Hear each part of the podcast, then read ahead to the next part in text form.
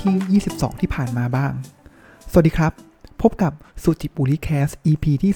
39สำหรับ EP นี้ ผมอยากจะมาเล่าสิ่งที่เห็นในวันที่ 22 ซึ่งถือว่าเป็นวันที่ดีสำหรับผมนะครับอะพอนึกถึงวันที่ 22 ที่ผ่านมา เพื่อนๆผู้ฟังนึกถึงอะไรบ้างครับ อันแรกเลยครับ เราได้แชมป์พรีเมียร์ลีกแล้วนะครับ แล้วก็ เรื่องที่ 2 ก็คือจะมีทีมเกมที่ผมติดตามอยู่นะครับ ก็ได้แชมป์รายการใหญ่ไปนะครับ แล้วก็เรื่องสุดท้ายแน่นอนครับ เป็นวันที่กรุงเทพมหานคร ได้ผู้ว่าราชการจังหวัดที่มาจากการเลือกตั้งแล้วคำถามของผมก็คือ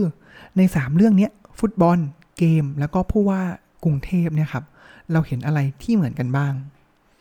สำหรับผมแล้ว สิ่งที่ผมเห็นเลยก็คือความหวัง เรามาเริ่มที่เรื่องฟุตบอลก่อนแล้วกันนะครับ เป็นเรื่องไกลตัวนิดนึงนะครับ ก็ฟุตบอลพรีเมียร์ลีกนะครับ ก็ได้บทสรุปที่ค่อนข้างดราม่านะครับ ก็คือแบบโอ้โหเฉือนมากเลยนะครับ ลุ้นกันผมว่าแฟนของทั้งสองทีมนี่คงลุ้นกันมาก ๆ เลยนะครับ ทั้งกองเชียร์แล้วก็กองแช่งเลยนะครับแล้วก็จะได้ทีมที่สมหวังแล้วก็ผิดหวัง แล้วได้ทีมที่ได้อันดับ 1 2 3 4นะครับซึ่ง 4 อันดับแรกเนี่ยก็จะไป เข้าร่วมแข่งขันรายการยูฟาแชมเปี้ยนลีกนะครับ ก็เป็นถ้วยที่ใหญ่ที่สุดในยุโรปนะครับ แล้วก็ผมว่าเงินรางวัลเงินเดิมพันเนี่ย มันมากมายมหาศาลเลยนะครับ แล้วก็อันดับ 5 อันดับ 6 เลยเนี่ย ก็จะเป็นทีมที่ไปฟุตบอลยูโรปาลีกนะครับ ก็จะเล็กลงมาหน่อยนะครับ สิ่งหนึ่งที่ผมเห็นเลยครับ เรามาลองนึกกันดูนะครับว่าทีมที่ได้อันดับ 1 2 3 4 ที่ได้ไปยูฟาแชมเปี้ยนส์ลีกถ้วยใหญ่ที่สุดเนี่ย เพื่อนๆคิดว่าถ้าเรียงลำดับความดีใจแล้วเนี่ย เพื่อนๆคิดว่าทีมไหนได้มากที่สุด ตามมาด้วยทีมอันดับไหนลองนึกดูนะครับ ว่าจะคิดเหมือนผมหรือเปล่านะครับสำหรับผมแล้วเนี่ยแน่นอนเลยครับ ทีมที่ได้แชมป์แล้วยิ่งเป็นแชมป์ที่โอ้โหเฉียดฉิวแบบเฉียดโกงตายมากนะครับ ก็ผมว่าอันนี้ก็ที่หนึ่งเนี่ยก็จะได้รางวัลแบบเหมือนมีความรู้สึกดีใจมากที่สุดนะครับสำหรับผมแล้วเนี่ยอันดับสองที่ตามมาเนี่ย เพื่อนๆคิดว่าเป็นทีมที่ได้อันดับสองไหมครับสำหรับผมแล้วผมคิดว่าทีมที่มีความสุขมีความดีใจตามมาเป็นอันดับสองเลยเนี่ยครับคือทีมที่ได้เข้ามาเป็นอันดับที่สี่เพราะอะไรครับ เพราะว่าการที่เขาเข้ามาที่4เนี่ยแปลว่าเขาได้เข้าไปร่วมรายการแข่งขันยูฟาแชมเปี้ยนลีกที่เป็นถ้วยใหญ่ที่สุด แล้วก็เป็นถ้วยที่นักเตะทุกคนเนี่ยไขว่คว้าอยากจะเข้าร่วมนะครับ เพราะว่ามันมีแต่คนเก่งๆเข้าไปนะครับ เพราะฉะนั้นผมว่าทีมที่ได้อันดับ 4 นี่แหละ ความสุขมาเป็นอันดับ 2 แล้วก็อาจจะเป็นที่ 3 นะครับ ทีมที่เข้าที่ 3 เนี่ยก็มาที่ 3 แล้วส่วนทีมที่เข้าอันดับที่ 2 นะครับ ก็อาจจะมีความสุขเทียบกันแล้วเนี่ยอยู่อันดับที่ 4 ก็เป็นไปได้นะครับ เพราะว่า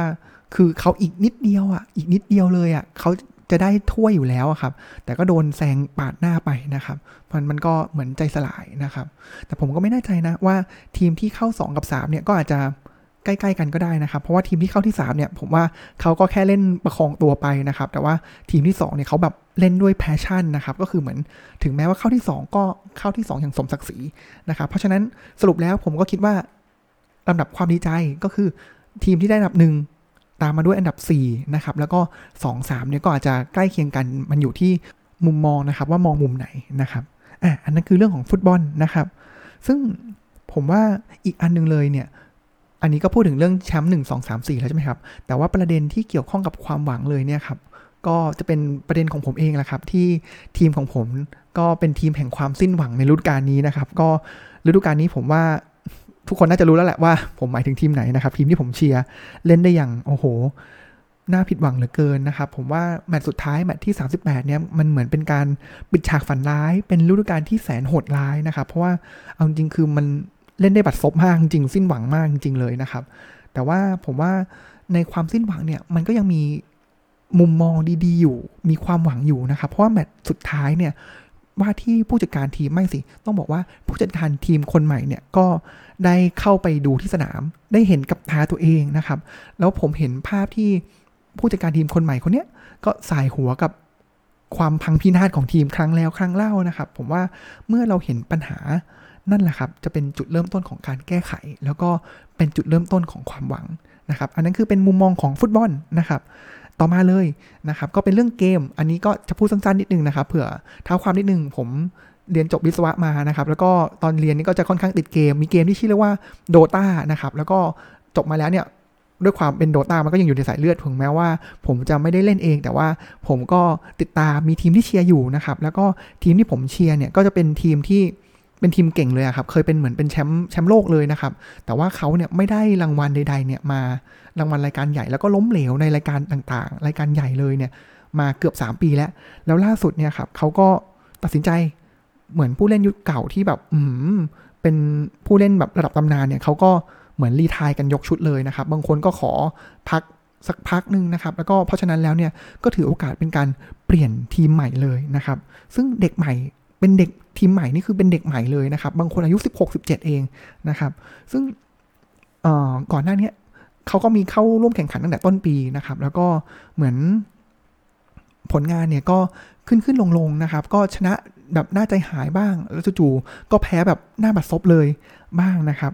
จนมาถึงเมื่อการแข่งรายการใหญ่รายการเมเจอร์ครั้งล่าสุดนะครับ ก็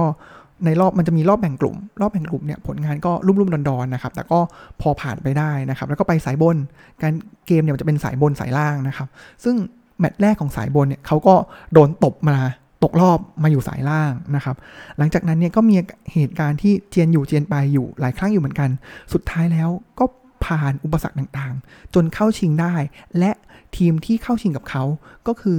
ทีมที่เป็นคนเขี่ยเขาตกสายบนตกจากสายบนมานั่นเอง ซึ่งสุดท้ายแล้วเขาก็สามารถที่จะล้างแค้นแล้วก็เอาชนะคว้าแชมป์ไปได้อย่างไม่ยากเย็นเลยนะครับ ซึ่งสำหรับผมแล้วเนี่ยผมว่าสิ่งที่เห็นเลยนะครับ มันก็น่าเหลือเชื่อนะ แล้วก็ผมก็ test กับระดับความรู้สึกในตัวเองในฐานะที่เป็นผู้ดูเหมือนกันนะครับ ความรู้สึกเนี่ยก็คือเหมือนเป็น roller coaster เลยครับ เป็น roller coaster ของความหวังนะครับ แรกเริ่มเลยเนี่ย พอลาทีแรกก็ไปด้วยความไม่คาดหวังอะไรนะครับ อ่า ก็เด็กใหม่เนาะก็ แพ้ก็ไม่เป็นไรก็ถือว่าเป็นประสบการณ์เดี๋ยวปีหน้ารายการหน้าคงทำได้ดีขึ้น แต่พอแรกๆเนี่ยในรอบแบ่งกลุ่มมันก็จะมีช่วงแรกที่ทำผลงานได้ดีเอาละเราก็เริ่มคาดหวังแล้วสุดท้ายแล้วปุ๊บผลงานไม่ดี เราก็อ๋อผิดหวังเนี่ยครับมันกลายเป็นว่ามันกลับไปกลับมากลับไปกลับมาหลายทีมากนะครับ เป็นความรู้สึกของกองเชียร์นี่แหละที่กลับไปกลับมาบางครั้งแมตช์ที่ยากๆก็เหมือนเจอคู่แข่งที่เก่งหน่อย ผมก็ไม่กล้าที่จะดู ถ่ายทอดสดเลยนะครับ ก็รอดูลุ้นผลแล้วก็ค่อยมาดูว่าถ้าเกิดชนะก็ค่อยมาดูรีเพลย์ย้อนหลัง ถ้าแพ้ก็อ้าวช่างมันนะครับนี่แหละครับผมว่าอันนี้ก็เป็นตัวสิ่งหนึ่งเลยที่ผมเรียนรู้เองนะครับ ว่าพอเรามันอยู่กับเรื่องของความคาดหวังแล้วเนี่ยบางครั้งเราก็อืมใจเราก็แกว่งอยู่เหมือนกันนะครับสัจธรรมหนึ่งเลยสำหรับทีมเลยนะครับ ผมว่าการคว้าแชมป์เนี่ยว่ายากแล้วเนี่ยแต่ว่าการที่จะป้องกันแชมป์หรือว่ารักษาระดับผลงานต่อไปได้เนี่ย ผมว่ามันยากกว่า เพราะว่า มันจะไม่ใช่แค่แบกความหวังของตัวเองแหละ แต่ว่ามันต้องแบกความหวังของคนอื่นด้วยนะครับอันนี้ก็จะเป็นบทเรียนความหวังของเกมนะครับ แต่ว่ามันก็เป็นความหวังด้านดีเนาะเพราะว่าทีมที่เชียร์ก็ได้แชมป์ไปนะครับ มาถึงประเด็นสำคัญของวันนี้นะครับ ที่จะพูดถึงไม่พูดถึงไม่ได้เลยนะครับ ก็คือเราได้ผู้ว่ากรุงเทพที่มาจากการเลือกตั้งแล้วนะครับ ก็ประจบเหมาะเนาะว่าวันที่ 22 พฤษภาเนี่ยครับปี 2565 เนี่ย เป็นวันนี้ที่เมื่อ 8 ปีที่แล้วเนี่ยเกิดรัฐประหารเป๊ะมาก วันรัฐประหารเนี่ยคือวันที่เหมือนเป็นจุดเริ่มต้นอะมองแง่หนึ่งเลยเนี่ยวันที่เกิดรัฐประหารเมื่อ 8 ปีที่แล้วเนี่ยมันอาจจะเป็นจุดเริ่มต้นของความหวังของคนกลุ่มหนึ่งแต่ว่าสำหรับผมแล้วก็คนหลาย ๆ อีกหลาย ๆ กลุ่มแล้วเนี่ยมันเหมือนความหวังมันมันดับลงไปเลยครับ แล้วตลอด 8 ปีที่ผ่านมาเนี่ยมันมีการดับอย่างต่อเนื่อง นะครับ แล้วทุกครั้งที่มีคนพยายามที่จะจุดแสงไฟ จุดเทียนของความหวัง มันก็มักจะมีลมพายุมาพัดให้มันดับเสมอ ดับเสมอจริง ๆนะครับ จนผมว่าหลายคนก็เริ่มชินและบางคนที่เคยมีความหวังช่วงรัฐรัฐประหารเองเนี่ยครับ บางครั้งแสงไฟของแสงไฟแสงความมืดเองก็เริ่มหลีไปนะครับ หรือว่าหลายๆ คนเลยก็จะเห็นว่าเริ่มชินชานะครับ บางคนเริ่มเห็นข้อดีของการมีชีวิตอยู่ในความมืด อย่างน้อยมันก็สงบไม่แสบตาไม่ร้อนนะครับ หรือว่าบางคนก็พยายามที่จะเอาน้ำเนี่ยไปสาดคนอื่น ที่พยายามจะจุดเทียนแห่งแสงสว่างขึ้นมา ผมว่าอาอาจารย์ชัดชาติเนี่ยครับเป็นปรากฏการณ์ เป็นปรากฏการณ์ของความหวังของสังคมที่มืดมิด เหมือนเป็นแสงเทียน แสงไฟที่เริ่มจุดขึ้นมา เป็นเทียนเทียนที่แข็งแกร่งมากนะครับ การที่คนคนหนึ่งเนี่ยครับได้คะแนนถล่มทลายมากที่สุดในประวัติศาสตร์ สามารถเอาชนะได้ทุก 50 เขตของกรุงเทพมหานคร มันคือปรากฏการณ์ครับ มันเหมือนเป็นปรากฏการณ์ที่คนเนี่ย ตัวเล็กตัวน้อย เหมือนเป็นไม้ขีดก้านเล็กก้านน้อย พยายามที่จุดตัวเอง จุดเทียนของตัวเอง จุดไฟของตัวเอง เพื่อให้เทียนเล่มเล่มใหญ่เล่มนี้ติดขึ้น ผมเห็นคนมากมายครับที่มีการแชร์รูปกับอาจารย์ชัดชาติ แล้วก็คอยให้กำลังใจ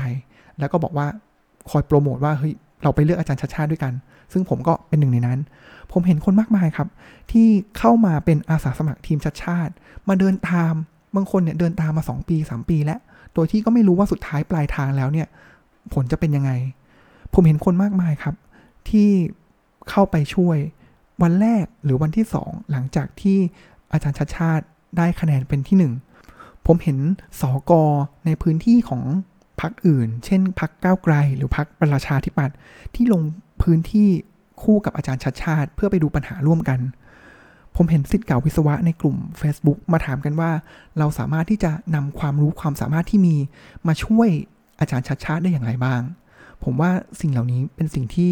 ไม่เคยเกิดขึ้นเลยในช่วงอย่างน้อยก็ 8 ปีที่ผ่านมา แน่นอนครับ ความมืดย่อมกลัวแสงสว่างเสมอ จากนี้ไปผมว่าอุปสรรคมากมายเนี่ยจะท้าโถมเข้ามาหาอาจารย์ชัดชาติอย่างแน่นอน ถึงแม้ว่า